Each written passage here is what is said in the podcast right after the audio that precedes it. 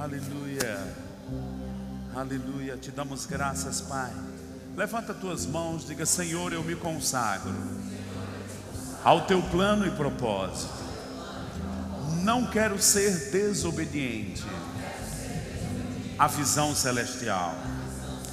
Eu me abro para o teu querer e o teu efetuar. Eu te reconheço em todos os meus caminhos, e o Senhor endireita as minhas veredas. Eu me rendo a Ti de todo o meu coração. Aleluia. Você pode sentar? Graças a Deus. Quantos estão felizes por esse tempo aqui? O meu relógio são 9h15.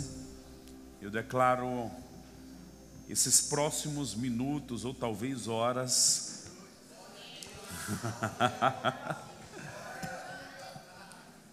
o Espírito de Deus como a galinha chocando os ovos aqui. Porque coisas precisam é, ser estabelecidas para que possamos correr a carreira que nos está proposta. Posso ouvir um amém? amém. Olha para alguém perto de você e diga assim: a tua vida está nas mãos de Deus.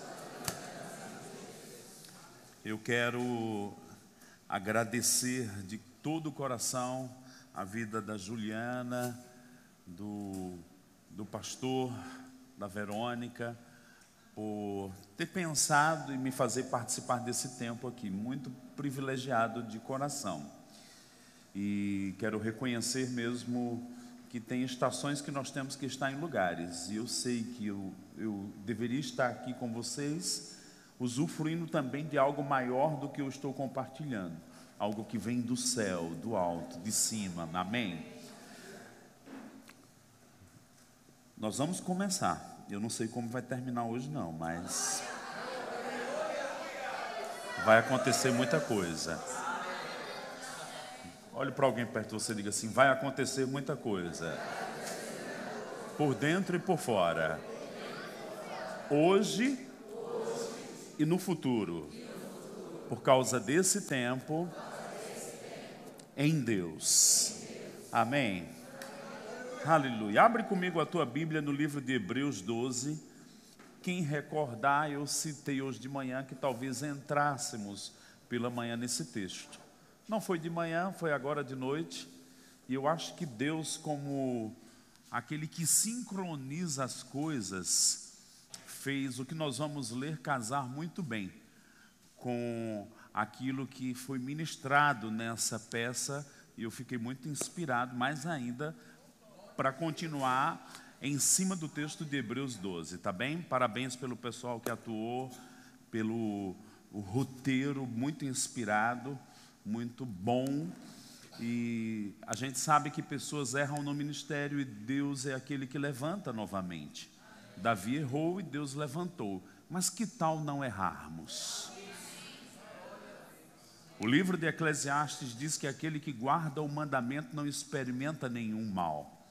Eu dou uma matéria na escola de ministros que é equilíbrio entre fruto e dons. Eu falo de erros e acertos, falo de pessoas que erram e abortam um grande propósito na vida de Deus na vida de uma pessoa por causa de pecado, e falo de pessoas que mantêm a sua vida sempre crescente e nunca vão errar porque estão conectadas com Deus o tempo todo, querem acertar. Diga comigo, eu estou no grupo dos que querem acertar.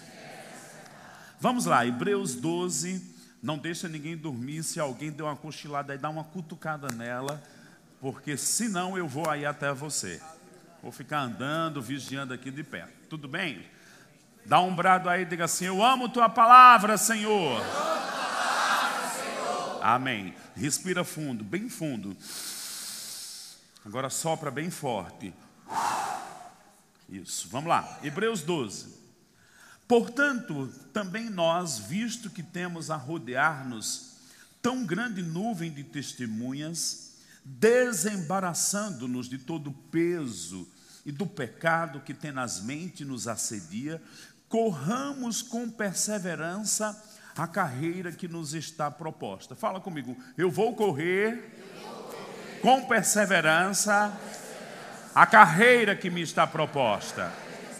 Verso 2: Olhando firmemente para o Autor e Consumador da fé, Jesus, o qual, em troca da alegria que lhe estava proposta, suportou a cruz, não fazendo caso da ignomínia, e está sentado à destra do trono de Deus. Considerai, pois, atentamente aquele que suportou tamanha oposição dos pecadores contra si mesmo, para que não vos fatigueis desmaiando em vossa alma.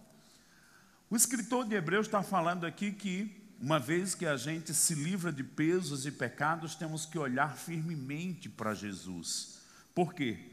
Por causa da sua posição, por causa da sua firmeza, por causa do entendimento que ele tinha, da sua obediência mesmo tendo que passar pela uma, por uma cruz, ele sabia aquilo que ele receberia em troca por causa da sua obediência e viriam os tempos de alegria por causa daquela obediência. E o escritor de Hebreus diz no verso 3: Olha, considerai isso, de maneira que vamos receber força dele. Olha para cá. Nos dias de Israel, quando o povo era picado por serpentes, quando olhavam para aquela serpente de bronze que Moisés fez, quando eles olhavam para aquela serpente que simbolizava Cristo na cruz, a força do veneno daquelas serpentes era paralisado e eles não morriam. Eles tinham que olhar firmemente. E agora o escritor de Hebreus está dizendo que para que completemos a carreira que Deus tem para nossas vidas, nós temos que olhar firmemente para Jesus a pessoa dele no contexto da comunhão, mas a palavra dele. Quando eu olho para a palavra, quando eu me firmo na palavra, irmãos, essa palavra vai me sustentar. A palavra transmite graça, a palavra nos levanta. E o escritor de Hebreus diz aqui: para que não desmaieis em nossa alma.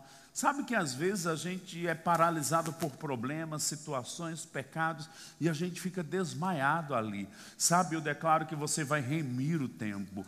Eu declaro que você vai andar na agenda de Deus. Eu declaro que você vai andar conectado com o relógio de Deus.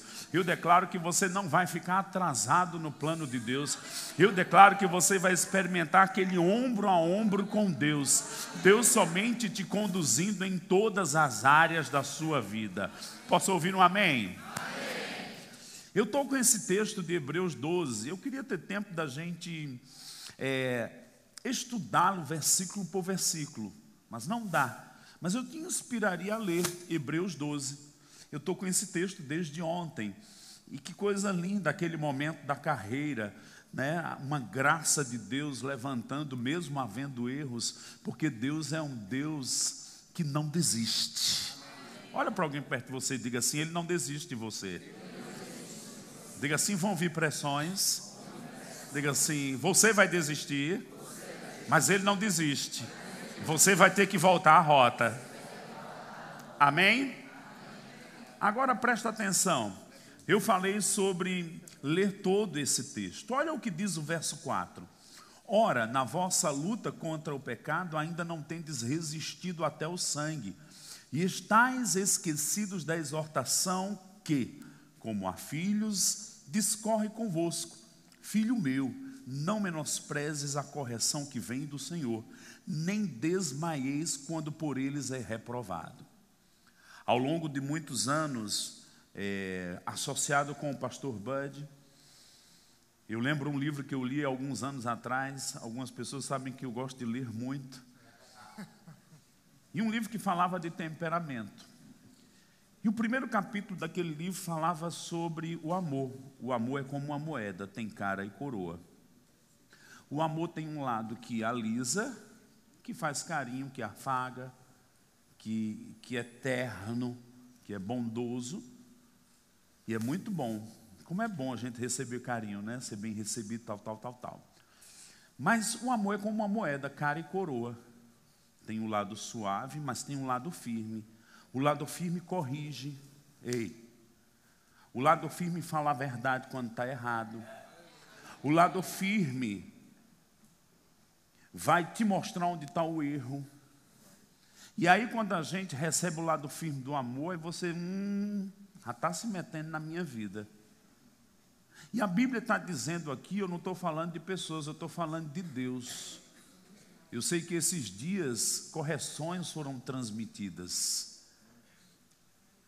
Uma das coisas que o pastor Bud fazia, a gente errava de manhã, de tarde ele sabia, de noite corrigia a gente.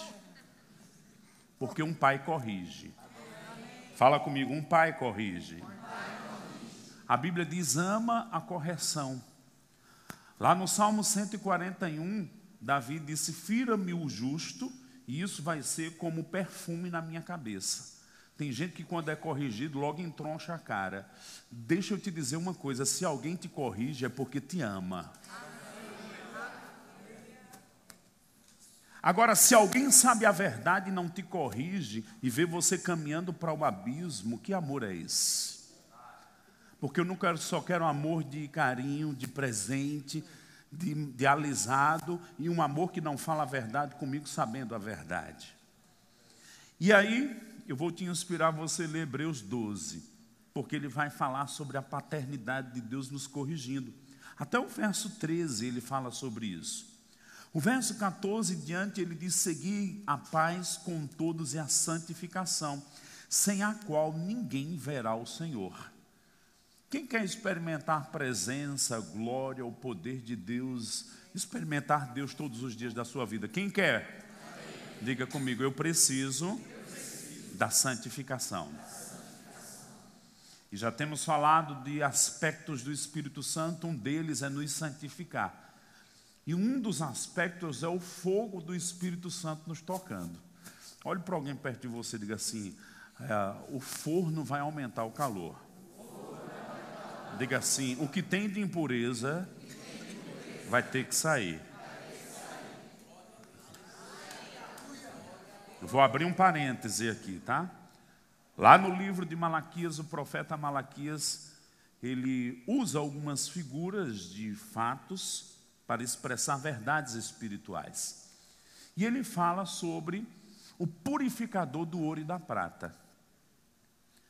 Quem trabalha com ouro e prata sabe que precisa de fornos que vão derreter e precisa de uma alta temperatura. Por quê? Porque o ouro, para ser purificado, ele tem que passar por vários níveis de pressão, daquele calor. E aí colocou o ouro lá, e aí começa a ferver, as impurezas dentro daquele ouro vêm para cima como uma borra, como uma nata que fica em cima. Aí aquele ourives remove aquela nata e aí dá um outro nível de calor. A cada nível de calor as impurezas sobem. Tem coisa, ah, eu estou pronto. Vamos colocar no fogo de Deus para saber se está mesmo? Se estamos livres de toda impureza? E aí, lá no livro de Malaquias, diz assim: que o ourives, ele trabalha o ouro e a prata quando é que ele sabe que já está pronto aquele ouro e aquela prata? Presta bem atenção, que as impurezas saiu quando ele dá aquele último fogo e não sobe mais nada. E aquele metal em alta temperatura, ele brilha como um espelho. Aí o ourives põe um rosto assim e vê a imagem dele no ouro. Sabe, Deus só vai ficar satisfeito quando Ele vê a imagem dele em você, o caráter dele em mim e em você, a santidade dele em mim e você. Olhe para alguém perto de você e diga assim: vai vir mais fogo. Diga assim: não vai ficar uma impureza. Diga: o lixo vai se embora. Diga aquilo que a gente sabe e até o que a gente não consegue enxergar. Meu Deus. Aleluia. Faz assim comigo, levanta a tua mão, diga: Senhor, eu me rendo ao teu fogo. Não vou fugir. Não vou me economizar. Eu me entrego em tuas mãos. Tudo bem? Tudo bem com você aí? Vamos lá. Verso 18. Ele começa a falar do monte de Deus, aquele que eu falei das pedras escritas com fogo, quem lembra? E eu vou abrir outro parênteses aqui. Os slides que a gente não viu de manhã, a gente vai ver agora, tudo bem? Não vou roubar de você isso não. E aí ele fala: ora, não temos chegado ao fogo palpável e ardente, a escuridão e as trevas e a tempestade, e ao clangor de trombetas, ao som de palavras tais, que quantos o ouviram suplicaram que não falasse, pois não suportavam o que era ordenado. Verso 21, na verdade, de tal modo era horrível o espetáculo que Moisés disse: Sinto-me aterrado e trêmulo. Imagina aquela manifestação da nuvem, glória, fogo, era assustador, causou um impacto neles muito grande. Agora, olha o que diz o verso 22. E aqui, olha para mim, entre o 18 e o 22, do 18 ao 21, está falando da sombra que eu falei de manhã. A sombra lá do Velho Testamento. O 22 está falando da realidade. Diga comigo, agora em Cristo Jesus. Veja que ele diz o que era, era bom, mas o que é, é melhor. Diga comigo, agora é melhor. Agora é melhor. 22, acompanha aí comigo. Mas tende chegado ao Monte Sião, a cidade do Deus vivo, a Jerusalém celestial a incontáveis hostes de anjos e a universal assembleia e igreja dos primogênitos, arrolado nos céus, e a Deus, o juiz de todos, e aos espíritos dos justos aperfeiçoados, e a Jesus, o mediador da nova aliança, e ao sangue da aspersão, que fala coisas superiores ao que fala o próprio Abel. Olha para mim, ele compara a sombra, o Velho Testamento, Moisés naquela montanha, com a realidade agora. Em Cristo Jesus, e ele diz: tem chegado. Aí você diz: eu tenho chegado nesse lugar. Esses três dias você saiu de sua casa, está aqui nesse lugar maravilhoso, em aldeia, é isso? Em aldeia, fisicamente. Mas espiritualmente, quando a gente fecha os olhos, o que Jesus anunciou em João 4, o Pai procura adoradores que o adorem em espírito e em verdade, no mundo espiritual, nós chegamos num lugar chamado Jerusalém, Monte Sião, onde Deus está como juiz, onde Jesus é mediador, onde o sangue de Cristo está lá. Não se engane, o sangue de Jesus não ficou apodrecido lá no pé da cruz em Jerusalém, não. Hebreus 9,11 diz que ele levou o seu próprio sangue para o trono do Pai. É o sangue que abriu um novo e vivo caminho, e por ele nós adoramos e nos achegamos a Deus. Diga comigo, é pelo sangue. E aí, vou te inspirar novamente a você ler Hebreus 12, porque está muito conectado com tudo que estamos ouvindo aqui. Deus é fogo consumidor. É como termina essa carta. Agora olha o verso 25 e depois vamos para o 28. Tendo cuidado. Olha para alguém perto de você e diga assim: tenha cuidado, irmão. Aí ele diz: Não recuseis ao que fala, pois se não escaparam aqueles que recusaram ouvir, quem divinamente os advertia sobre a terra, muito menos nós, os, o que, os que nos desviamos daquele que nos, dos céus nos adverte. Então Deus está nos advertindo de coisas? Tá. Diga comigo, e eu vou considerar. Verso 28, depois você lê o capítulo todo. 28. Por isso, isso é para ninguém dormir e cochilar. Eu já estou olhando aqui, viu? Eu vou aí. Por isso, recebendo nós um reino inabalável, quem recebeu esse reino inabalável? Retenhamos a graça pela qual sirvamos a Deus de modo agradável, com reverência e santo temor, porque o nosso Deus é fogo consumidor. Diga comigo, Deus é fogo consumidor. Vamos pensar o que nós terminamos hoje de manhã e está bem montadinho aqui na minha cabeça. Nós falamos de Moisés em Êxodo 24, a nuvem, dentro da nuvem Deus o chama, ele entra e o texto da palavra de Deus diz que a aparência da glória era como um fogo luminoso. Quem lembra disso? Como um fogo consumidor. como um fogo líquido. Era a glória do Senhor, a manifestação de Deus. Por isso, a Bíblia chama que Deus é fogo consumidor. Esse fogo consumidor é tão santo que, se pecado chega, ele consome. Diga comigo, o Deus que é fogo consumidor, aponta assim: agora habita dentro de mim. Tá bem? E eu já venho falando algumas figuras, algumas verdades sobre fogo na Bíblia, e nós vamos ver um pouquinho alguns slides. Pode colocar aí?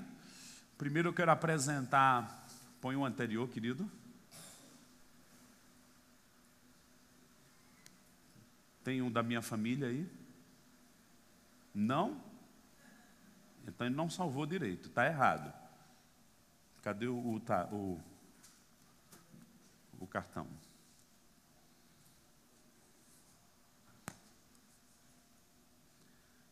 Vamos lá.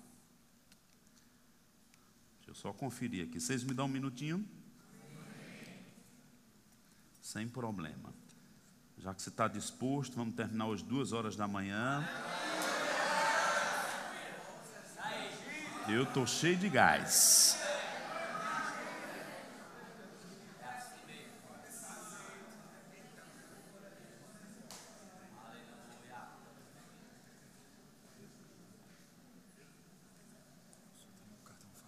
Aqui já. É esse aqui, ó começa com a foto da minha família. Já estava salvo.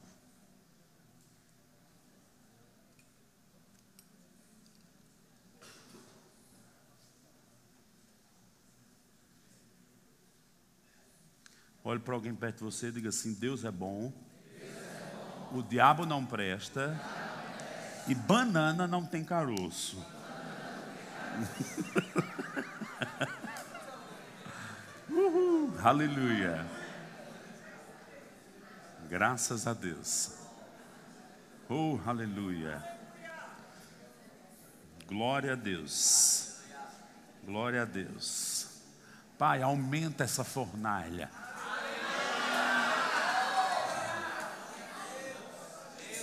O que não é de Deus não vai suportar.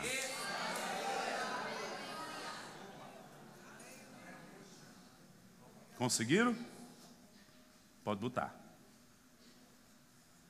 Meu Deus, quatro homens para resolver um negócio.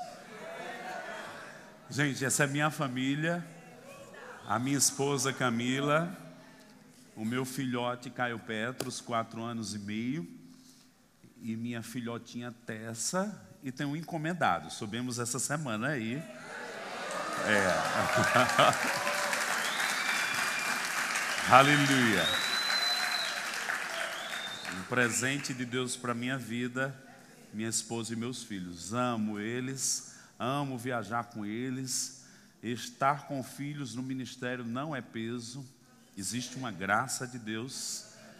Pense e planeje ter uma família bonita, linda e para a glória de Deus. É algo maravilhoso. Amém? Por mais que o diabo diga coisas, profetize, declare o seu futuro. Declare como vai ser os seus dias futuros, servindo ao Senhor e família. E eu posso dizer, como Josué declarou: eu e a minha casa serviremos ao Senhor. Amém? Se vamos dizer isso, diga eu e a minha casa serviremos ao Senhor. Passa um, eu vou ficar levantando a mão, fique ligado em mim, tá? Vamos lá. Diga comigo, Pentecostes. Falamos sobre o fogo de Deus naquele dia em que o Espírito Santo veio do trono de Deus, era a promessa, era o dia do cumprimento de todas as coisas. Deus estava enchendo seus filhos. Diferentemente dos dias do Velho Testamento, que a unção era sobre, agora o Espírito veio habitar dentro, mas também veio operar sobre. E isso foi uma manifestação visível. A Bíblia declara isso, a Bíblia aponta para isso. Eu declaro que esses tempos de reunião, o fogo renovador de Deus vem. Amém? Lá no livro de Apocalipse, nós vamos ver Jesus passeando entre os candeeiros. Vamos ver essa figura daqui a pouco aí. Mas eu já vou adiantar, eu estou pregando mesmo. A Bíblia diz que Jesus estava passeando entre os candeeiros. E o que era que ele fazia? Ele tirava o pavio que já estava meio funcionando errado tirava o pavio, tirava o azeite velho, colocava um pavio novo, um azeite fresco, quando acendia aquela chama, chega, brilhava forte. Eu quero te dizer que Deus está tirando o pavio velho e a unção velha nesses dias. E Ele está te dando uma unção fresca. E deixa eu te dizer, o fogo vai arder na tua vida diferente. Umas coisinhas que você estava suportando, você não vai suportar. Nem em você, nem ao redor de você.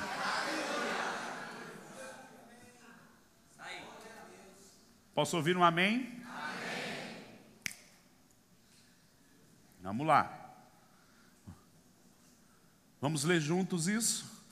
Não apagueis o espírito. Vamos lá? O que nos diz Romanos 12, 11? Vamos ler juntos?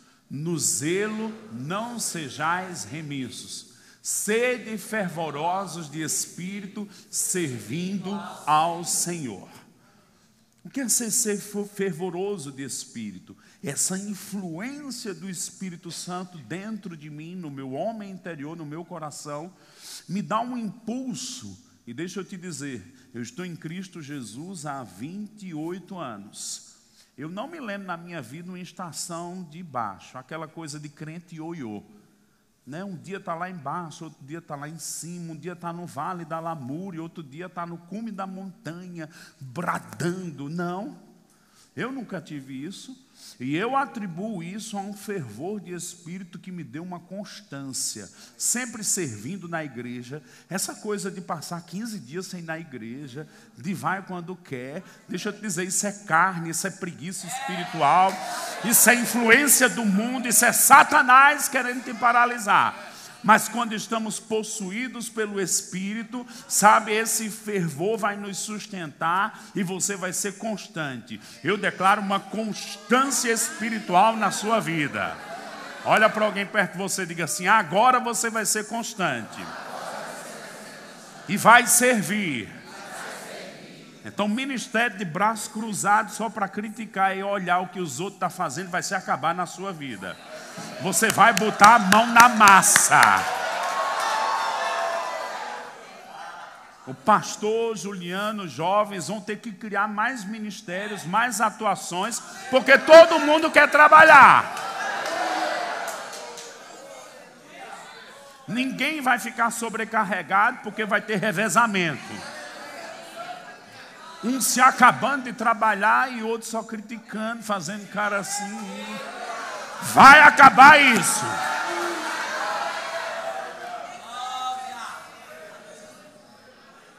Diga comigo, eu vou servir no meu posto, fervoroso de espírito.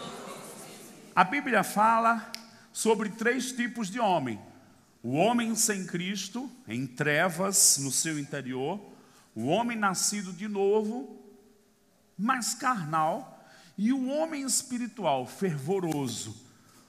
Paulo diz que o homem espiritual discerne todas as coisas, ele é movido por Deus, ele é guiado por Deus, ele entende o seu lugar no corpo de Cristo, ele funciona, ele serve, ele abençoa as, as vidas, ele sabe tocar o pecador, porque ele está com esse fervor o conduzindo. A Bíblia aponta para alguns homens que foram estabelecidos como diáconos, ajudadores e um se destacou, Filipe, de maneira que ele se movia curando, libertando pessoas. E no momento Deus disse: Olha, vai para o deserto. E ele foi. Sabe por que ele foi influenciado pelo Espírito? Porque havia um fervor na sua vida espiritual, havia diligência, havia um apego a Deus. Eu declaro que você vai se apegar a Deus como nunca se apegou até hoje. Eu declaro que, que se seus pais, seus irmãos, pessoas da sua casa está crente em meio tigela, por causa do teu fervor, você vai afetar a vida espiritual na sua família.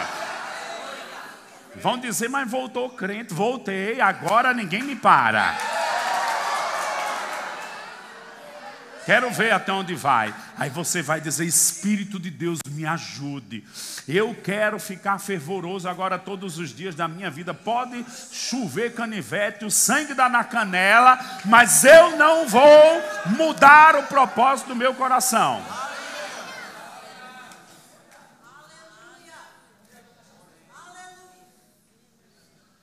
E toda indiferença vai ser arrancada. Você vai se conectar, vai plugar com o propósito divino. Posso ouvir um amém? amém.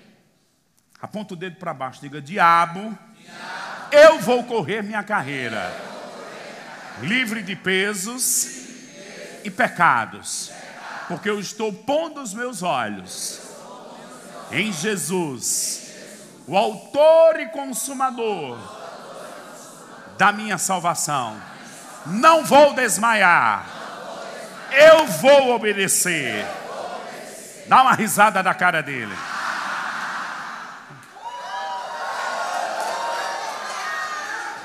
Para irritar mais ele, olha para baixo. Diga assim: Eu sei o meu futuro em Deus. E o seu é no lago de fogo e enxofre, de julgamento eterno. Mas eu vou andar no fogo do Espírito que não destrói.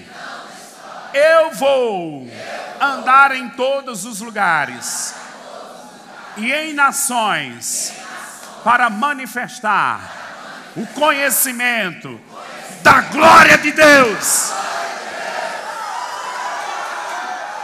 Ah, estou com raiva.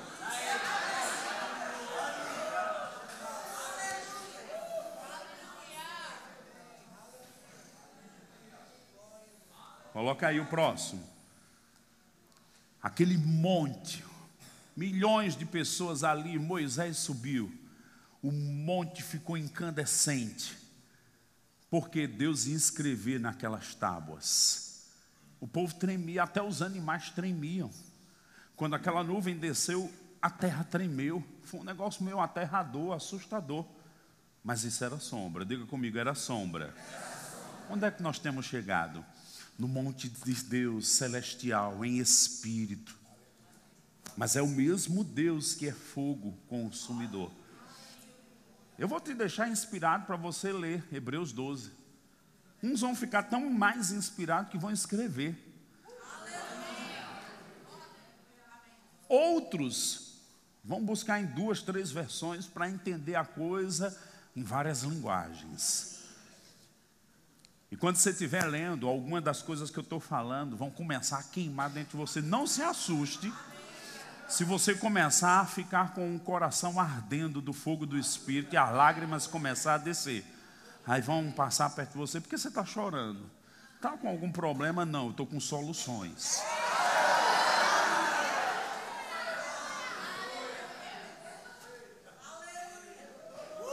Eu estou sendo movido por Deus.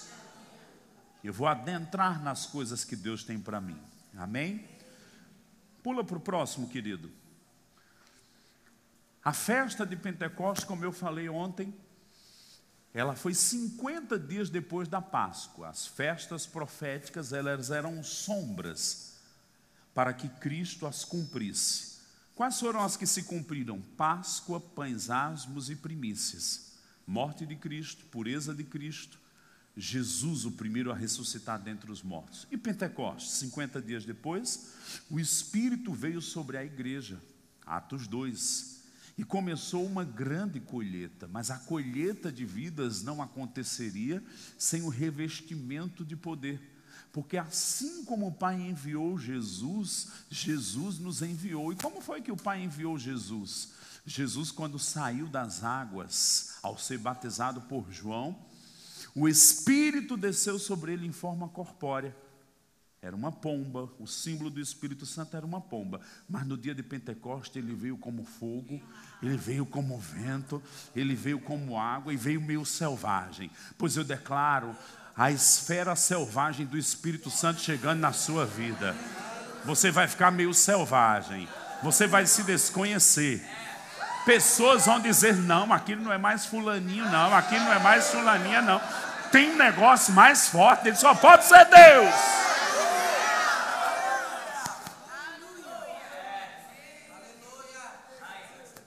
Estou me lembrando aqui de Silvia. Ela olha para algumas pessoas e diz: Deus vai te pegar. Aponta o dedo para a pessoa aí perto de você, dá, arregala o teu olho e diga assim: Deus vai te pegar. Hum. Diz para outra pessoa, diz para outra aí perto de você. Ha, ha, ha.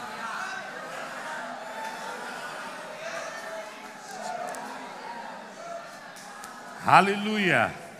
Diga comigo, a palavra de Deus é fogo. A Bíblia diz em Jeremias 23, 29: Não é a minha palavra fogo, diz o Senhor, e martelo que esmiuça a penha. Deus diz que a palavra dele é fogo.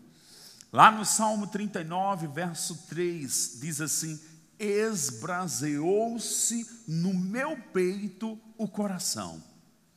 O que é esbrasear-se? É ficar como uma brasa, vermelho, quente, ardendo, burning. Esbraseou-se no meu peito o coração, enquanto eu meditava, ateou-se fogo. E disse eu com a própria língua, e o salmo continua.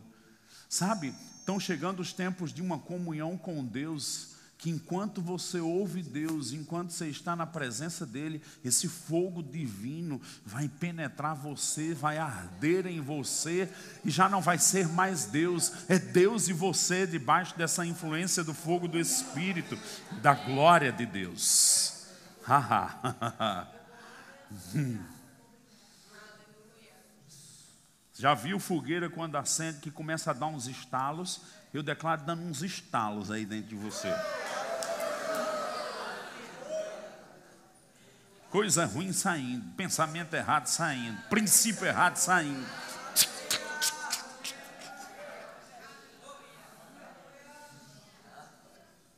Lembrando aqui de Sâmia.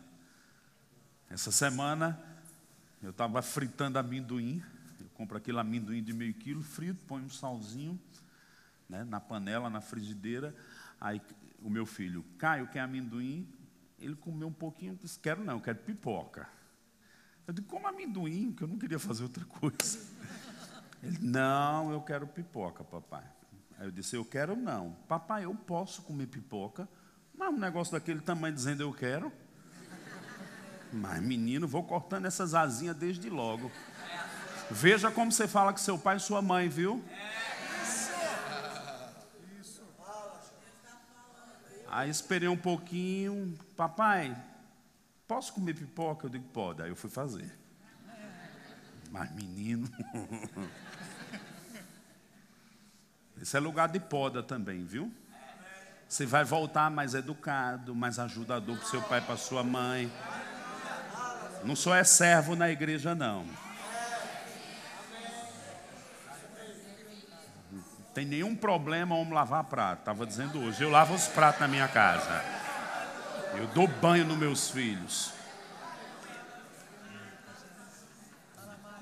Preguiçinha, um conformismo. Duas caras na igreja de um jeito e em casa é o satanás. Não ajeita a cama, lixo no banheiro. Eu declaro excelência chegando na sua vida.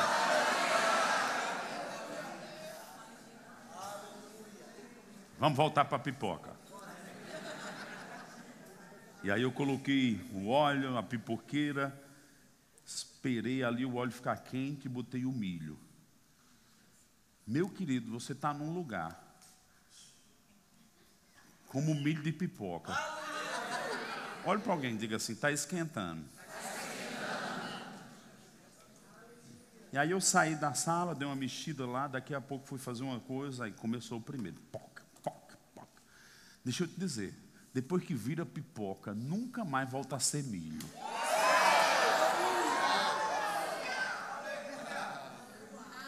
Eu disse que a galinha choca, né? Os ovos. O Espírito Santo está chocando. Cada culto aqui está feito uma chocadeira. A galinha só assim, esquentando. Sabe por quê? Porque algo está sendo transformado dentro de você. E vai chegar um momento que você não suporta a casca. Olhe para alguém perto de você e diga assim: o que está acontecendo não tem volta.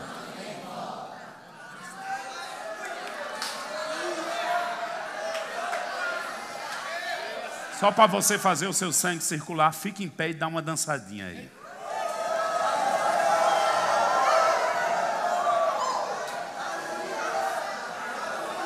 Ha, ha, ha. Pode sentar? O próximo. Olha para cá. Diga comigo: Deus é fogo. Vamos ler Hebreus 12, 29. Porque o nosso Deus é fogo consumidor. Moisés teve seu, sua experiência no seu tempo, mas era uma sombra. Mas nós temos chegado no monte de Deus e Deus é fogo. Você já viu chegar perto do fogo e não ficar quente? Ou se não é uma adoração falsa. Você adora, adora, adora, termina o culto. E quem chega perto de você não sente o calor do Espírito, a presença do Espírito. Que adoração é essa? Se eu estou me achegando a Deus, Palavras tão profundas, músicas tão intensas. Será que a gente não está cantando demais com pouco compromisso? Comece a misturar com compromisso com o que você canta. Porque senão Deus vai dizer, eu nem te conheço, cantando essa coisa todinha, que intimidade é essa comigo? Você já teve nojo de alguém que chegou perto de você com uma intimidade além da conta que não tem com você? Né, uma coisa tão falsa, tão artificial, uma intimidade, aí toca você, você diz, nunca me tocou. E beija, você não fica assim, meio estranho? Eu acho que Deus às vezes fica assim. Quando pessoas, ah, na adoração, mas na vera não existe sinceridade. Às vezes é até para aparecer para os outros. Será que você faz isso no seu quarto sozinho, quando não tem ninguém? Uma performance tão linda, e dança, e pula, e levanta as mãos.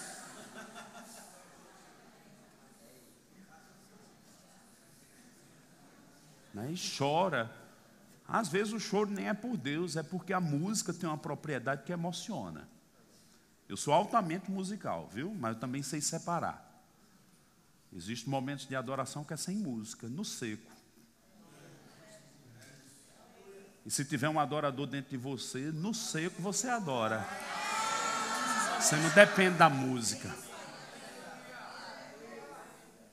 Gosto demais de música. Estou feito uma galinha chocando o nascimento da escola de música e adoração Rema. Estou desejando isso. Estou gerando isso. Amo. Amo isso aqui, louvor.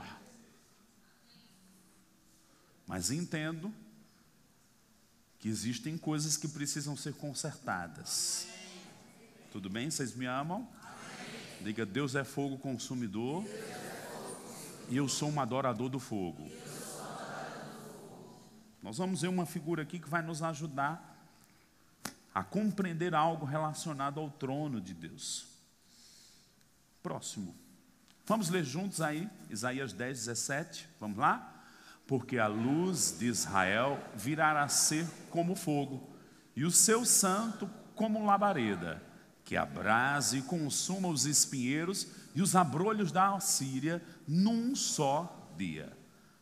A Bíblia diz que quando Jesus vier no grande dia para matar o anticristo, só um resplendor da glória dele, e ele como labareda de fogo, com o sopro da boca ele vai matar o anticristo, mas a chegada dele na terra, o seu calor e a sua glória, vai fazer com que os soldados, está lá em Zacarias 14, viu?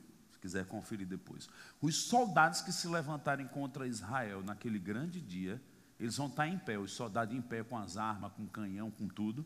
Os soldados em pé, a Bíblia diz que eles vão virar pó em fração de segundos. Por causa do fogo da glória de Deus. Porque na primeira vinda, Jesus veio como cordeiro, veio para morrer. Mas na segunda, ele vem como juiz com poder e glória. E essa glória é mesmo esse fogo da santidade de Deus para pôr ordem no mundo. Só que para nós é um fogo que nos santifica e nos faz ficar parecidos com o nosso Pai. Por quê? Ila disse ontem, parece-me que Salmo 103 ou é 104, que ele faz os seus ministros labaredas de fogo. Olhe para alguém perto de você e diga assim: Você é uma labareda de fogo. Uau! Se você não era pentecostal, você vai sair daqui pentecostal.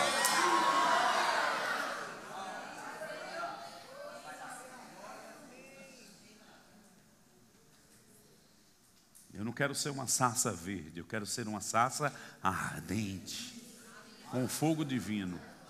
E se se apagou, eu declaro esse fogo divino sendo aceso de novo. Tudo bem? Podemos ir para o próximo? Jesus, ao ser batizado, e hoje de manhã o irmão ministrou aqui e leu Mateus 3. Se você continuasse mais um pouquinho, fala João Batista dizendo: Eu batizo com água, mas o que vem depois de mim batizará com o Espírito Santo e com fogo. E eu volto um pouquinho para o rio que eu falei. O Espírito Santo também é simbolizado como um rio. Esse batismo no Espírito Santo não é somente você ter. Nós podemos beber do Espírito Santo. E não é errado dizermos eu tenho o Espírito Santo. Mas que tal a gente começar a pensar o Espírito Santo me tem? Eu gosto de alguns textos de 1 Samuel 10, no livro de Juízes de Davi, que diz que homens foram possuídos pelo Espírito. Eu declaro jovens possuídos pelo Espírito de Deus. Sem mistura, como Ila disse ontem. Eu conheço Deus, eu não quero engano, não quero falsidade, não quero espírito errado debaixo né, ou me influenciando, trazendo influência errada. Eu quero o puro, o genuíno. Eu declaro você possuído pelo Espírito de Deus. Eu declaro esses tempos chegando na sua vida. Posso ouvir um amém? amém. Diga comigo, Ele é o batizador. Sabe que tem pessoas que vão ser batizadas no fogo nesses dias, já estão sendo, vão completar isso na sua vida próximo. Como eu falei do candelabro, sete chamas, aponta para o Espírito de Deus. No livro de Apocalipse fala dos sete Espíritos de Deus e as sete chamas de Deus. Isso aponta para Isaías no capítulo 11. O espírito de temor, de conselho, de sabedoria, o espírito. É... Vamos, vamos abrir lá. Diga comigo, sete aspectos do Espírito de Deus. Isaías 11, verso 1. Quantos amam a palavra de Deus? Diga, Senhor, eu amo tua palavra. O verso 1 fala: do tronco de Jessé sairá um rebento, e das raízes um renovo. Está falando de quem? Diga comigo, Jesus. Mas eu pergunto, quem está em Cristo aqui? Dá um glória a Deus aí. Aí olha o que diz o verso 2: repousará sobre ele. Olha para alguém perto de você e diga assim: sobre tu, você também. O que é que vai repousar? Vamos ler juntos, eu quero ouvir sua voz. Vamos lá? Verso 2: Repousará sobre ele. Vamos ler juntos, gente? Verso 2, de novo: Repousará sobre ele o Espírito do Senhor, o Espírito de sabedoria e de entendimento o espírito de conselho e de fortaleza, o espírito de conhecimento e de temor do Senhor. Aqui nós temos falando de Moisés e a sarça ardente, que comentamos ontem pela manhã, e o fogo de Deus se manifestou a Moisés naquele dia e afetou a sua vida. Eu declaro que você não vai sair desse tempo aqui como você entrou. Próximo. A figura das tábuas da lei, que era a sombra, e que hoje de manhã eu falei que essa realidade acontece diariamente no nosso coração. Lembra que Paulo disse: o ministério do Espírito, escrito não com tinta, mas pelo Espírito de Deus, nas tábuas do coração. Algo está sendo construído dentro de você, algo está sendo transmitido, algo está sendo comunicado, não só nesse tempo, na sua vida, vida, diária de comunhão com a palavra, com o Espírito, congregando, Deus vai acrescentando um pouco ali, um pouco ali, outra parte ali, nos tempos de consagração, isso vai mudando a rota da sua vida, isso vai endireitando todas as coisas, isso vai trazendo a santidade do Senhor na sua vida, quando você menos esperar, meu Deus, olha como eu estou, olha como o processo aconteceu. Olha para alguém perto de você e diga assim: processos estão acontecendo. Aqui temos uma outra figura que também aponta para a igreja, para mim e para você individualmente, como também coletivamente. O tabernáculo é uma figura da casa de Deus, é uma figura do corpo de Cristo, da igreja. E olha como acontecia: de noite ficava aquele fogaréu sobre o tabernáculo que aquecia no deserto aquela multidão de pessoas. A gente não tem frio grande aqui, mas quando você vai para um lugar muito frio, zero grau, tem que ligar o aquecedor, que pode ser de lenha ou elétrico. Aí aquece e você dorme tranquilo. Deus foi aquele sinal para Israel. De dia, uma nuvem, porque o calor era grande. Mas preste atenção.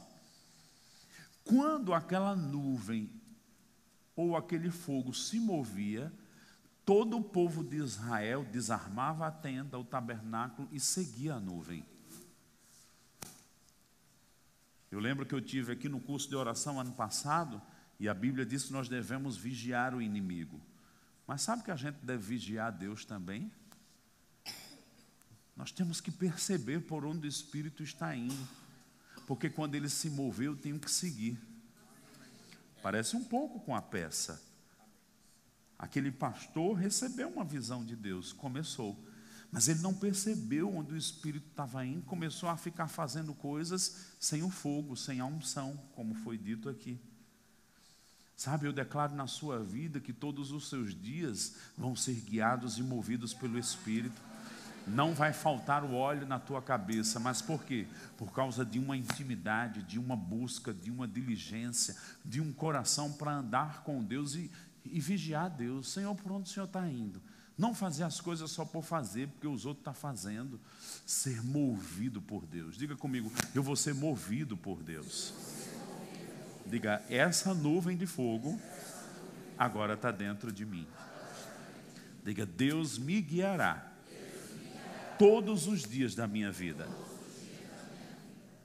Próximo. Temos aí, não dá para você ver, o mar se abriu e ali a multidão de pessoas. O Senhor ia na frente como uma coluna de fogo. Deixa eu te dizer, por causa do Espírito de Deus, de uma vida de fervor, você vai ver Deus abrindo caminhos onde era impossível. Uau. Levanta as mãos. Coisas que não estavam acontecendo até hoje, eu declaro que a partir dessa semana vão acontecer. Portas sendo abertas, soluções, você nos seus estudos prevalecendo, bênçãos, oportunidades, portas de emprego, soluções. Ora um pouquinho no Espírito Santo. Vamos lá. Levanta as tuas mãos. Mandaravanashikitirimikirias. Ramanastiquias. O que o Senhor fez no passado, o Senhor continua a fazer, Pai. Eu declaro coisas que eram impossíveis, como o mar se abrindo. Haha, mekori, inde, kombanama, tikitirianda, zandalapacatarama, sikitiria, rebrestequia. Faraó e Satanás ficará para trás, afundado no mar. Mas nós caminharemos, Senhor, à luz do teu guiar a luz, Senhor, do mover do teu espírito. Eu declaro uma atmosfera de milagres por causa do Espírito Santo na vida desses jovens, Pai, dessas famílias. Eu declaro, Senhor, milagres nos lares deles, Senhor, só por causa desse tempo de busca ao Senhor, em nome de Jesus. Aleluia. Você pode dar um glória a Deus? Próximo. Uma outra figura da coluna de fogo. Imagina o povo tendo essas visões. Mas sabe de uma coisa? Eu não preciso mais ver, eu creio. Jesus foi muito intenso em João, capítulo 13, 14, 15 e 16 do Evangelho de João. Ele passou quase quatro capítulos comunicando a pessoa do Espírito Santo. Eu estou indo, olha, mas ele vai ficar com vocês. Ele vai ajudar como eu ajudo. Ele é meu substituto. Ah, Jesus não está aqui, mas o Espírito Santo está e é igual a Ele. Eu tenho ensinado bastante sobre o Espírito Santo.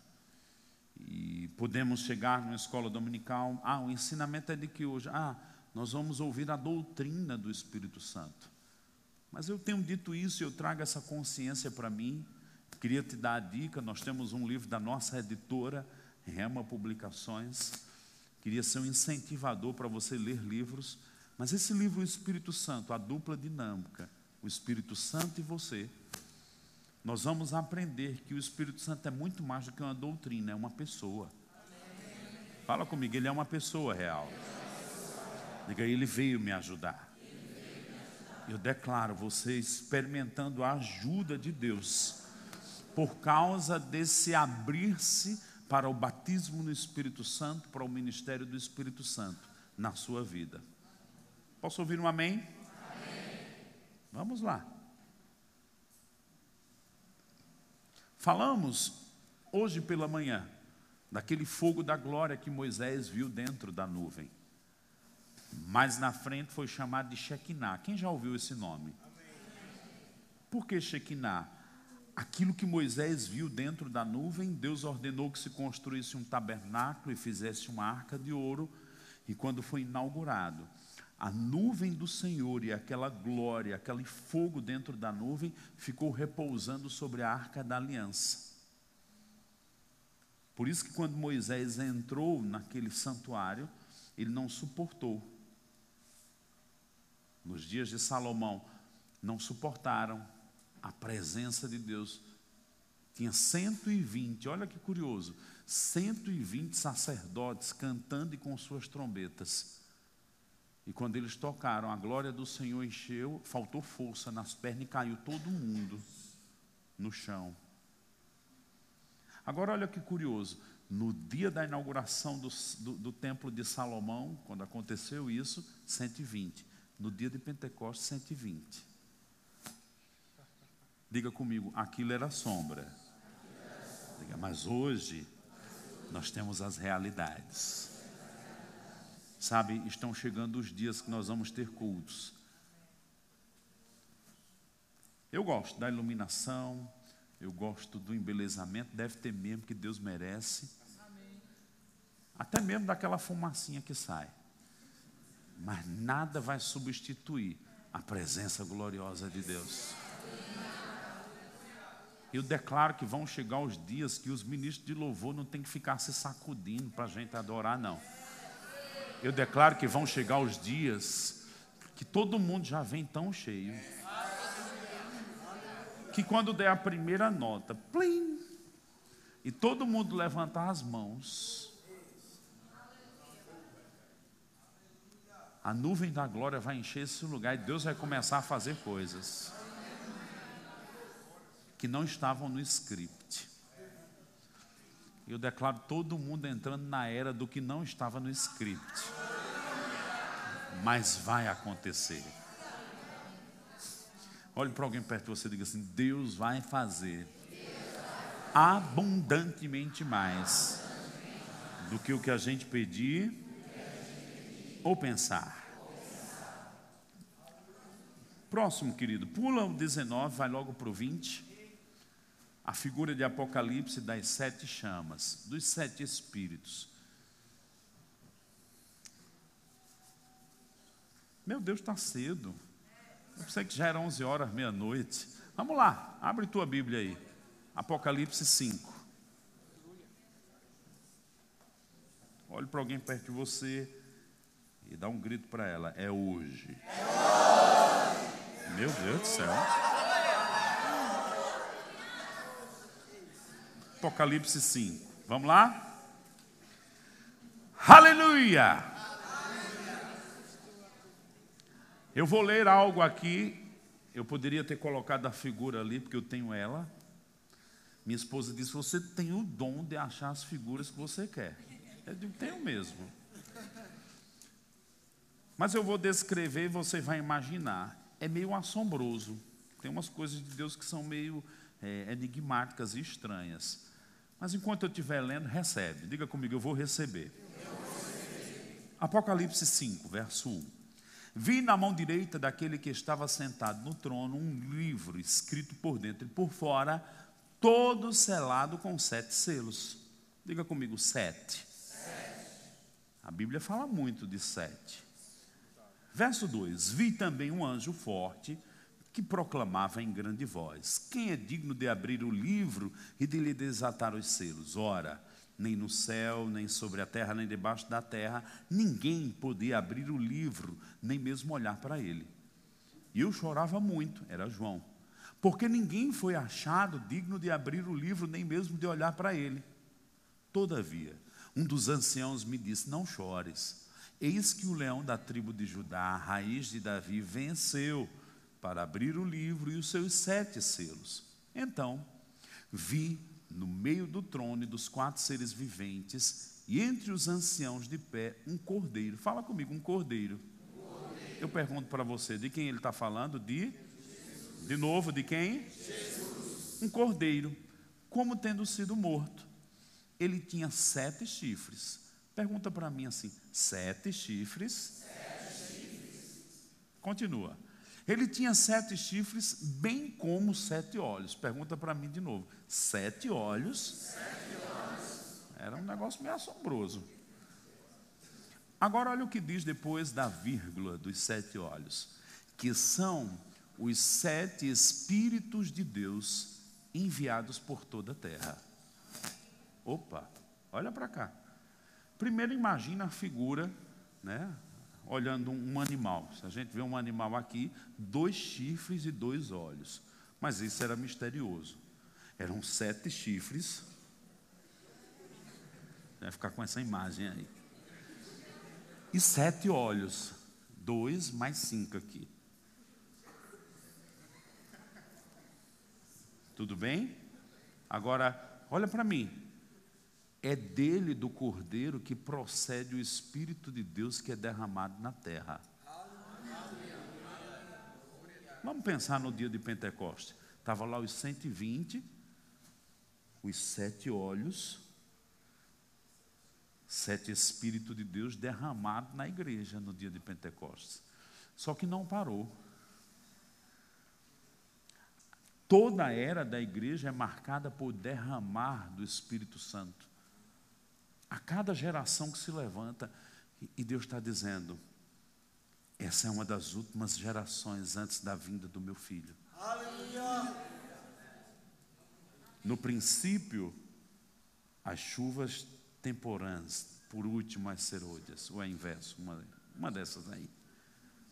Por causa da colheita, eu vou derramar do meu espírito nesses últimos dias, de uma forma incomum.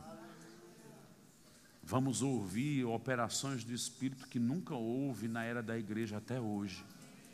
Eu vou usar pessoas simples nas esquinas, vou usar donas de casa, jovens, meninos, meninas. Eu estou lendo um livro ali, está no meu quarto, do Jim Gold, que fala de coisas incomuns que aconteceram na China e avivamentos com crianças. Crianças ficaram em êxtase, dois, três, quatro, cinco dias em arrebatamentos. E quando elas voltavam, começavam a descrever os pais, os que elas viam, que elas tinham experimentado do outro lado. E quando os pais iam conferir, era exatamente igual ao livro de Apocalipse, as coisas que fala do trono de Deus. Aconteceu um entre crianças na China, que Deus sustentou essas crianças quando chegou o período comunista. E muitos deles foram até mortes, experimentaram morte, se tornaram mártires. E o que fez eles ficarem firmes, mesmo em frente à perseguição, as experiências que eles tiveram, a revelação que eles tiveram das coisas eternas. Há um século atrás, sabe, nós estamos chegando nos dias finais. Jesus está lá no trono. Ele está com um grande desejo de voltar. Ele está lá, mas ele quer estar tá aqui. Porque a Bíblia diz que ele vai reinar aqui na terra mil anos. Olha para lá. Ele está lá, mas ele quer estar tá com a esposa, com a noiva de Cristo, a igreja. Eu lembro, eu morava em Campina, Camila morava em Natal. Que coisa ruim era ir lá e ter que voltar para casa, às vezes esperar duas, três semanas, um mês, para a gente se encontrar de novo. É um sofrimento. Ele está com desejo de nos, nos encontrar, mas enquanto isso não acontece, ele libera o Espírito de Deus para que a gente trabalhe e se mova na terra nesses últimos dias. Olhe para alguém perto de você e diga assim: as unções mais poderosas mais fortes, mais intensas, que vão revolucionar a nossa vida, a vida de outras pessoas e de nações, elas estão sendo liberadas do trono. Por isso Deus está nos preparando. Diga, eu sou como essa lâmpada que recebe essa unção fresca e esse pavio novo por isso eu vou queimar para Deus. A chama de Deus vai arder em mim. Nada vai parar esse mover. Hum.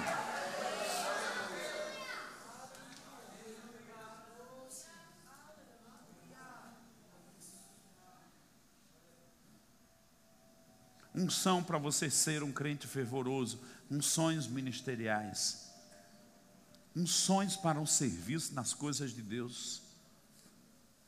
Nós vamos experimentar muitas operações do Espírito nesses últimos dias. Quem pode dizer amém comigo? Amém. Põe aí a outra figura. Quando Salomão acabou de orar, desceu o fogo do céu, consumiu o holocausto e os sacrifícios, e a glória do Senhor encheu a casa. Lemos hoje Romanos 12, quando a gente se oferece o corpo e a mente como um sacrifício vivo, o que você está fazendo esses dias, deixa eu te dizer.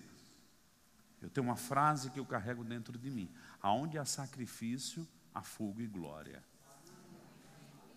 Diga para alguém perto de você, diga assim: aonde há sacrifício, há fogo e glória.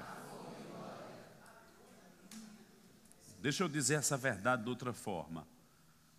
Onde há sacrifício, há morte os níveis de morte para o mundo, para o pecado, para mim mesmo, vão determinar os níveis de glória e fogo que eu vou experimentar. Agora eu posso fazer por mim, eu não faço por você, eu posso te convidar. Seja esse sacrifício no altar de Deus, mas eu te digo: se você se entregar, se consagrar, se render, trazer sua vida consagrada a Deus, não tem outra, não. Você vai experimentar níveis de glória. Você vai experimentar Deus de uma forma gloriosa. Deixa eu lembrar aqui um texto 2 Crônicas 16, 9. A Bíblia diz: olha para cá. Os olhos do Senhor passam por toda a terra, procurando um coração que seja inteiramente dele. Se for inteiramente dele, Deus diz: Eu vou me manifestar essa pessoa. Primeira parte os olhos do Senhor passam por toda a terra. No meu tempo de ignorância, eu ficava imaginando os dois olhinhos ali. Depois da revelação, eu imaginei os sete. Imagina aí sete aviões sobrevoando. Eu quero te dizer que os sete olhos de Deus estão sobre esse lugar. Vamos ver ali, Pernambuco, Recife, ali em aldeia. Vamos ver como está o coração daquela galera. Se for completamente meu, eu vou me manifestar para eles. Aguarde surpresa. Eu vou me manifestar. Aquele que tem os meus mandamentos e os guarda, a esses, eu e o Pai, vamos nos manifestar. O Senhor está dizendo: Eu vou me manifestar para você. Eu vou me manifestar para você. Eu vou me manifestar para você. De várias e diferentes formas.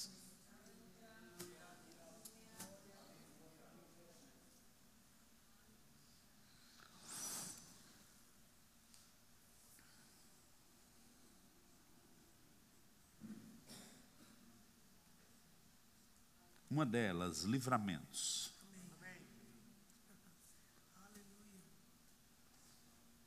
Ano passado nós fomos para Israel, um grupo do Ministério Verbo da Vida, no mês de janeiro.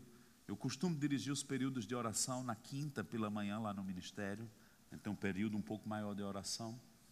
Naquela quinta-feira, eu me acordei quatro, cinco da manhã com um sonho.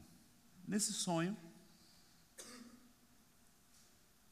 eu via como uma curva de asfalto, uma, uma pista asfaltada, e um homem jogado no chão morto.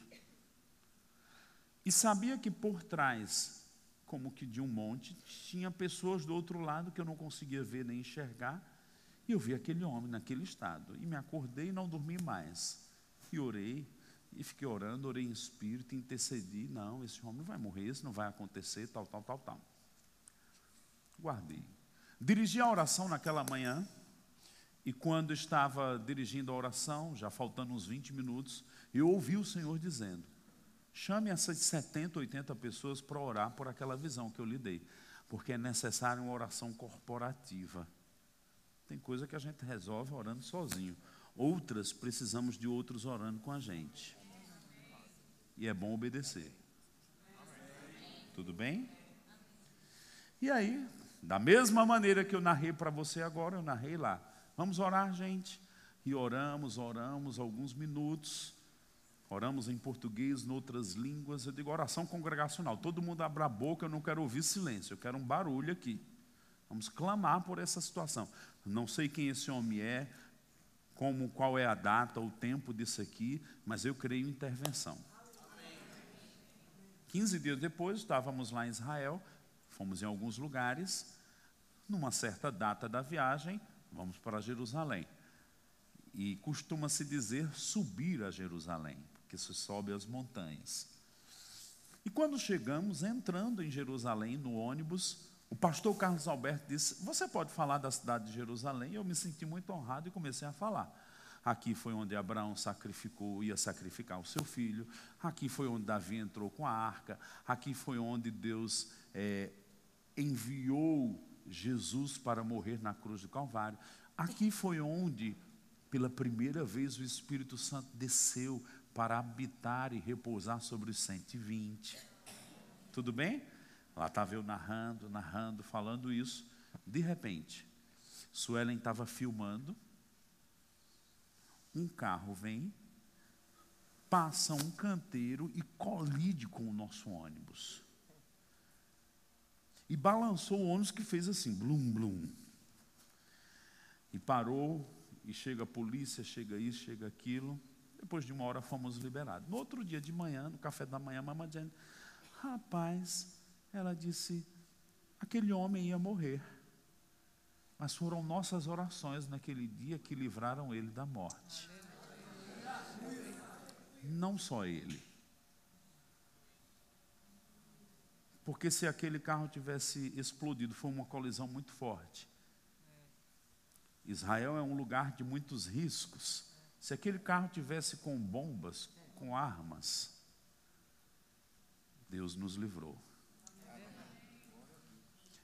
Eu declaro a influência do Espírito trazendo livramento para você e para pessoas.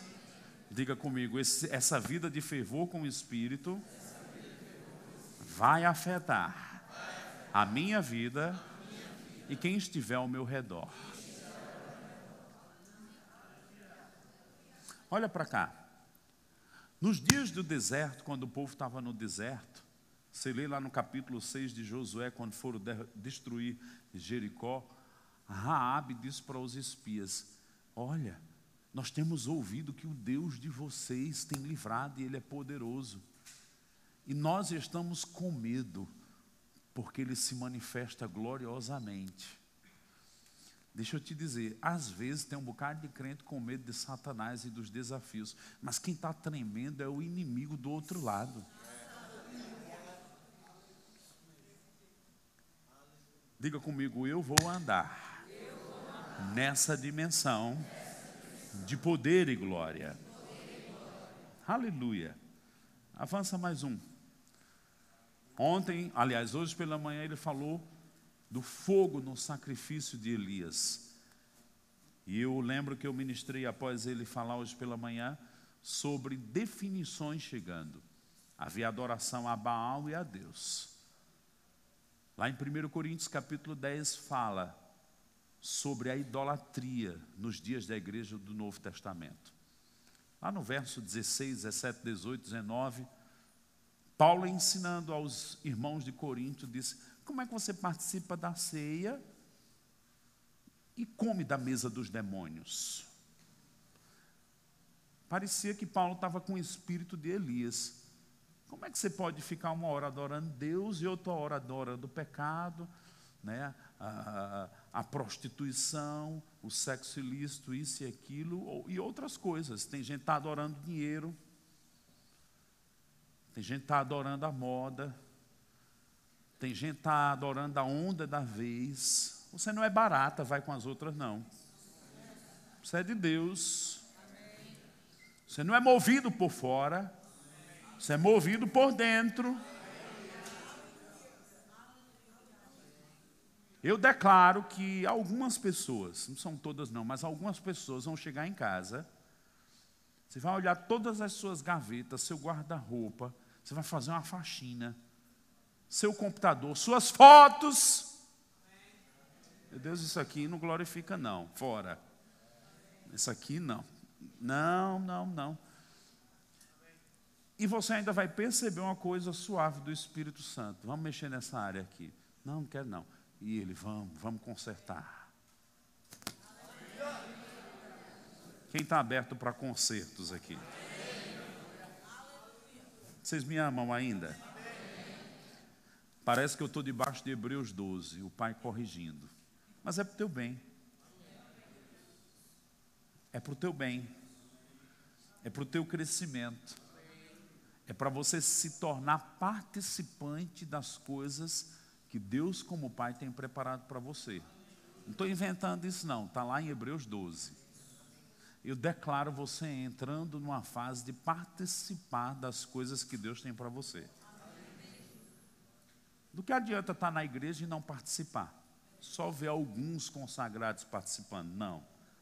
Olhe para alguém perto de você e diga assim: é para todos. Mas diga para ele: existem condições. Próximo. Vocês estão ligados, eu gostei, viu? Tem ninguém dormindo. Olha lá. Aquele que desceu ou fez descer fogo do céu, a Bíblia diz que veio um redemoinho, o levou e ele encontrou uma carruagem de fogo e foi levado para Deus. está chegando uma dimensão, olha para cá, que nós vamos visitar o outro lado. Eu já tive algumas experiências de arrebatamento, de ir para o outro lado. Simon gosta de rir comigo porque eu disse o túnel do Espírito. Eu declaro túneis do Espírito te levando para o outro lado. Elias foi e não voltou. Eu fui umas duas, três vezes, mas voltei. Mas dá vontade de ficar do outro lado. Alguns vão ter arrebatamentos. Levanta tuas mãos. Ora um pouquinho no Espírito Santo. Shebabá, sacolirina, mombramasta, cananamacurie, dipros genemekitikitie. Existem profecias de que Deus vai derramar novamente o espírito de Elias. Antes da vinda do Senhor. E como igreja, nós vamos anunciar a vinda do Senhor profeticamente. Eu vejo ondas do Espírito Santo, daqueles olhos, daqueles chifres sendo derramados. Você vai começar a falar línguas que nunca falou. Estamos no culto das nações, pode ser que você fale algumas línguas de países, de tribos. Se entrega agora essa linguagem. Mamabashkitiri, membre, zgirilimiki. Comece a falar línguas. Maganda, labasge, glirim, mori, elere. Chei, kapatapatasikitia. Começa a falar. Ondas estão vindo do trono de Deus com expressões do Espírito Santo. O Espírito Santo está te concedendo linguagens de oração, de intercessão. Margue, Gadaz, Golebebe, Ketirimiquia. Não se assuste se de repente você começar a falar parecido com a língua indígena, parecido com a língua árabe ou dos países orientais. Rapakatataturi ambanati, arkan rasele, vergues gedebeko, argan ramananashikitiria. Está vindo sobre você, Pepeu. Fala!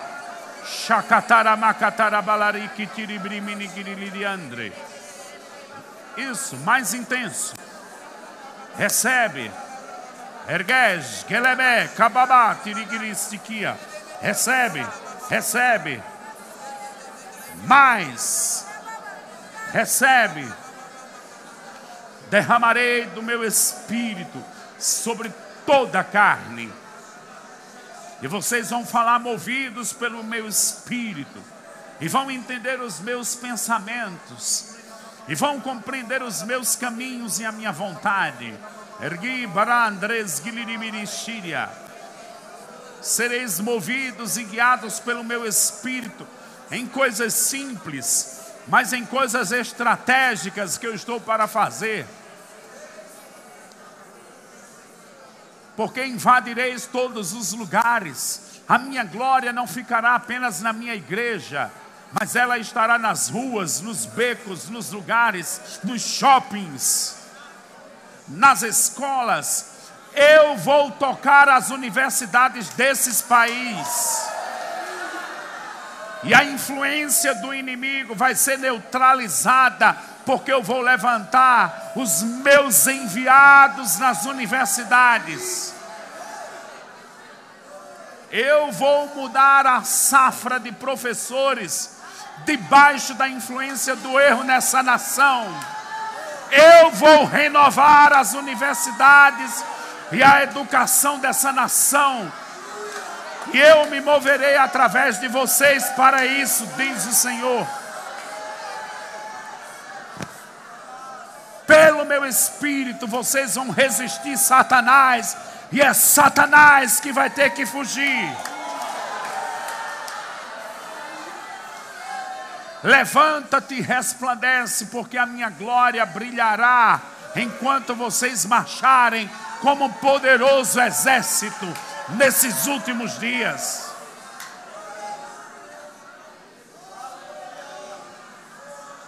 E quem vos resistirá? Se eu sou com vocês, quem será contra vocês?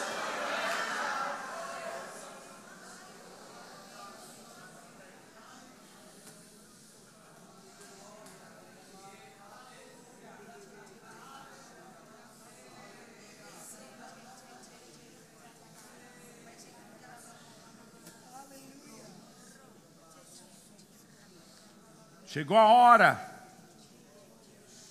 de meninos, de garotos se tornarem valentes.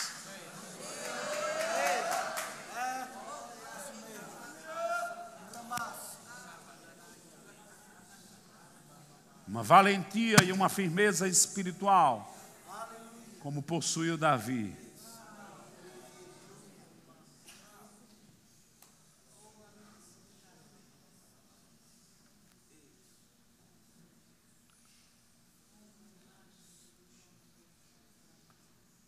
Percebo uma troca de vestes. trapos de imundície, e Deus dando vestes de louvor, vestes de coragem, vestes de guerreiros.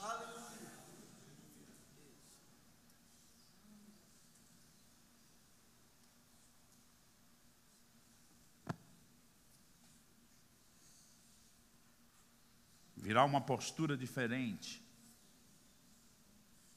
Paulo diz assim para Timóteo: seja um bom soldado de Cristo.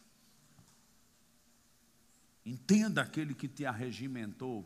O soldado tem uma característica que é própria dele. Vai conversar com o militar.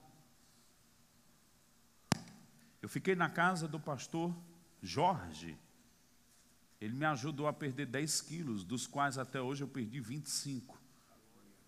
Por causa de 15 dias com um homem de disciplina.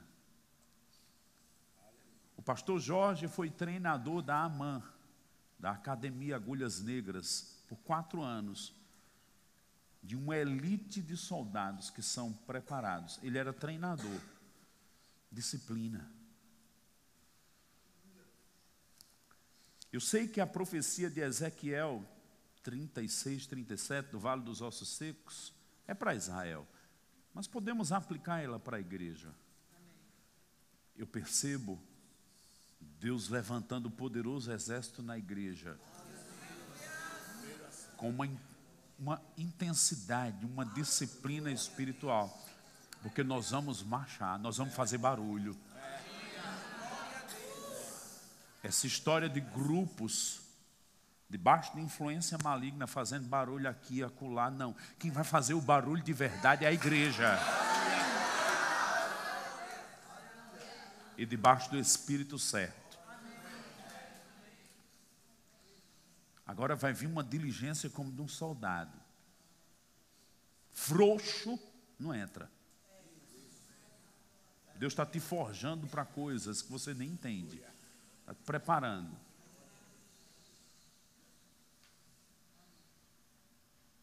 Está te santificando. Está trocando tuas vestes. Está te introduzindo. Em todas as culturas, todas, eles têm alguns rituais de transição que tira da infância para introduzir na maturidade. Jesus, aos 12 anos, experimentou o Bartz Mizivá, que era um cerimonial que o filho deixava a barra da mãe e entrava no mundo dos homens. Em todas as culturas tem, de uma forma, de outra, de um jeito, uma data, uma idade, todos têm. E Deus também tem o tempo em que ele introduz os seus filhos, que são crianças e jovens, para um tempo de maturidade. Eu percebo esse ambiente aqui.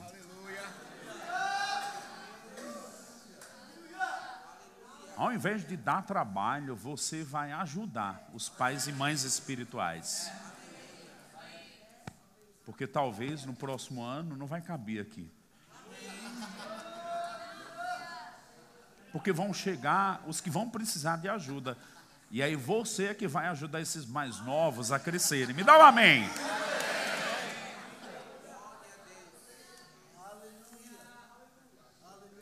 Disciplina, diligência espiritual.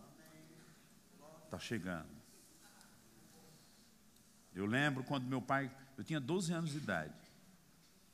Meu pai fechou a loja, eu trabalhava já com ele, ia para o trabalho. Ele disse, meu filho, eu digo, diga. Ele disse, olha aqui a chave de casa e daqui da empresa. De hoje em diante, você vai ter a responsabilidade de abrir, não perca essa chave. Existe um momento de transmitir responsabilidade e de receber responsabilidades. Eu estou vendo isso aqui. Deixa eu te dizer, essas bandeirinhas aqui, isso não é fantasia, não.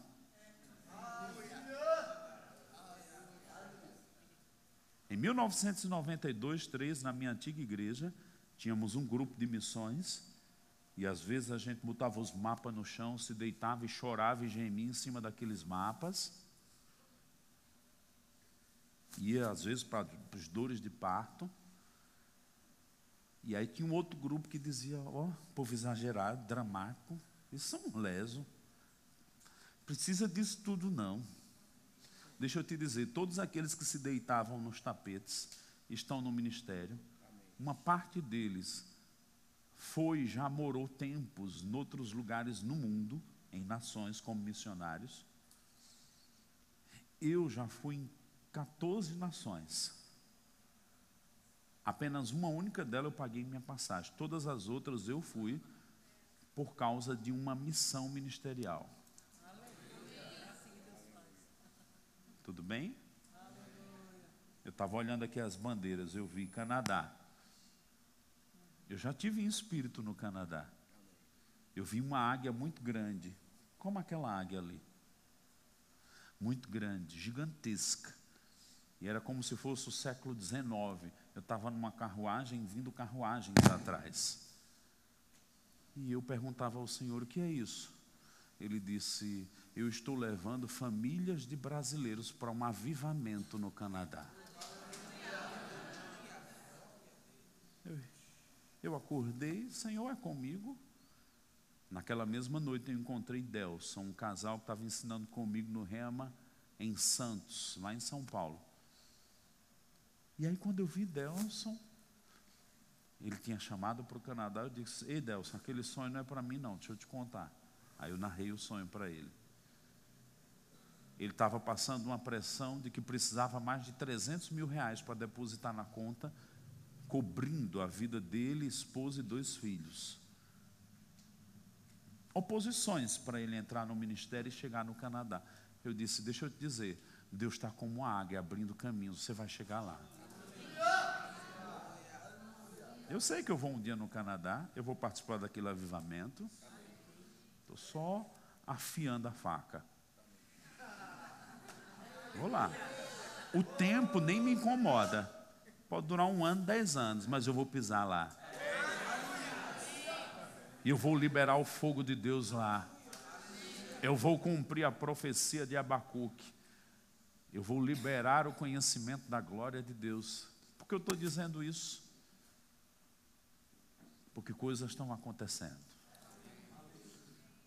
Quando eu consagrei minha vida para missões em 1992, eu estava como aquele pessoal está daquele lado, um homem muito respeitado no campo missionário estava na minha antiga igreja.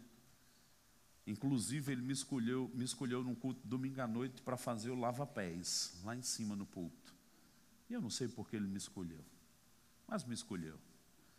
Mas um dia antes, quando ele fez o apelo para consagrar a vida para a obra missionária, e eu lembro que eu fui naquele lugar, me ajoelhei, derramei meu coração, me comprometi com minhas palavras. Não ouvi Deus, mas fiz minha oração e minha consagração. Quando eu fui voltando, no corredor, que ia mais ou menos àquela altura lá, eu ouvi o Senhor dizendo para mim: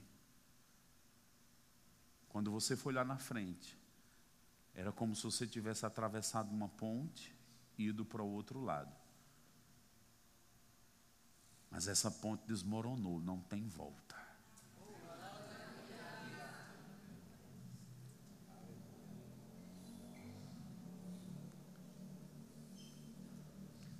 Deus está te tomando para Ele.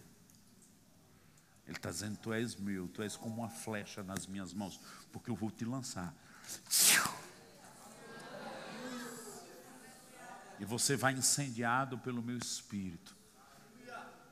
Você vai movido pelas coisas que eu vou colocar dentro de você. Você não vai se confundir.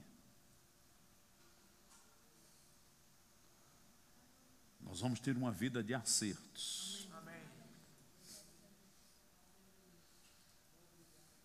Quando eu fui casar com minha esposa, eu disse: Olha, eu só tenho uma bala e eu quero acertar. Não quero viver correndo, tentando acertar, não, eu quero acertar. E passamos um tempo orando. Nós não temos mais tempo para perder tempo.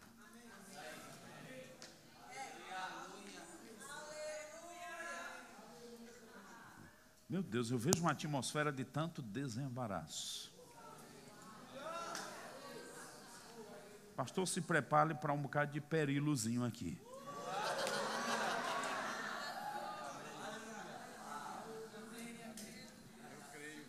Às vezes algumas pessoas dizem: Meu Deus, perilo tem cara de criança, mas ele parece um velho, um ancião. Vocês viram ele ministrou no dia da imposição de mãos e da consagração de vários ministros, na conferência de ministros. Ele deu uma palavra tão madura, eu chorei tanto. Vendo aquele menino pregando, parecia um velho de 70 anos.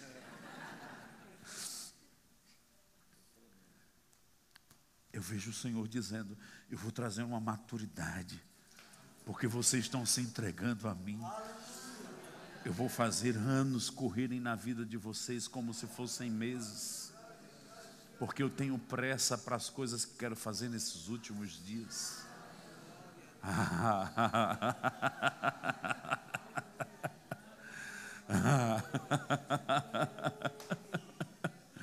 e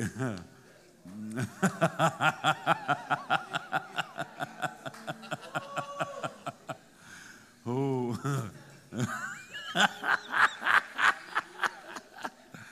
e...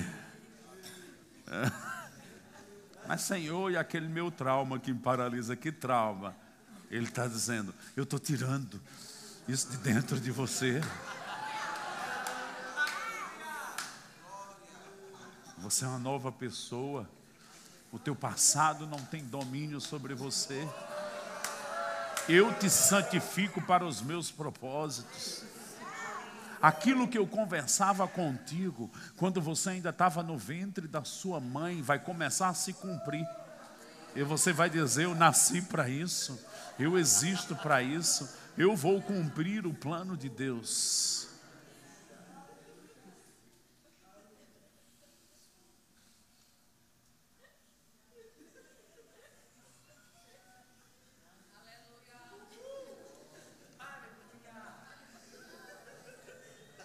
Às vezes a gente pensa que se conhece.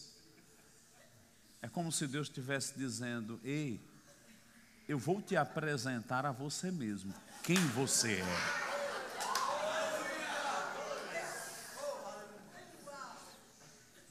Você ainda não se conhece, mas eu te conheço, porque fui eu que te fiz. Graças a Deus pelas boas intenções dos nossos pais. Mas não foram nossos pais que nos deu vida. Lá em Miqueias, no capítulo 5:1, diz que Deus é quem coloca o espírito dentro de nós. Deus está dizendo: Eu te fiz. Ah, mas eu sou um acidente. Para os homens, para mim, você é uma coisa muito especial. Ah, mas você não conhece minha história.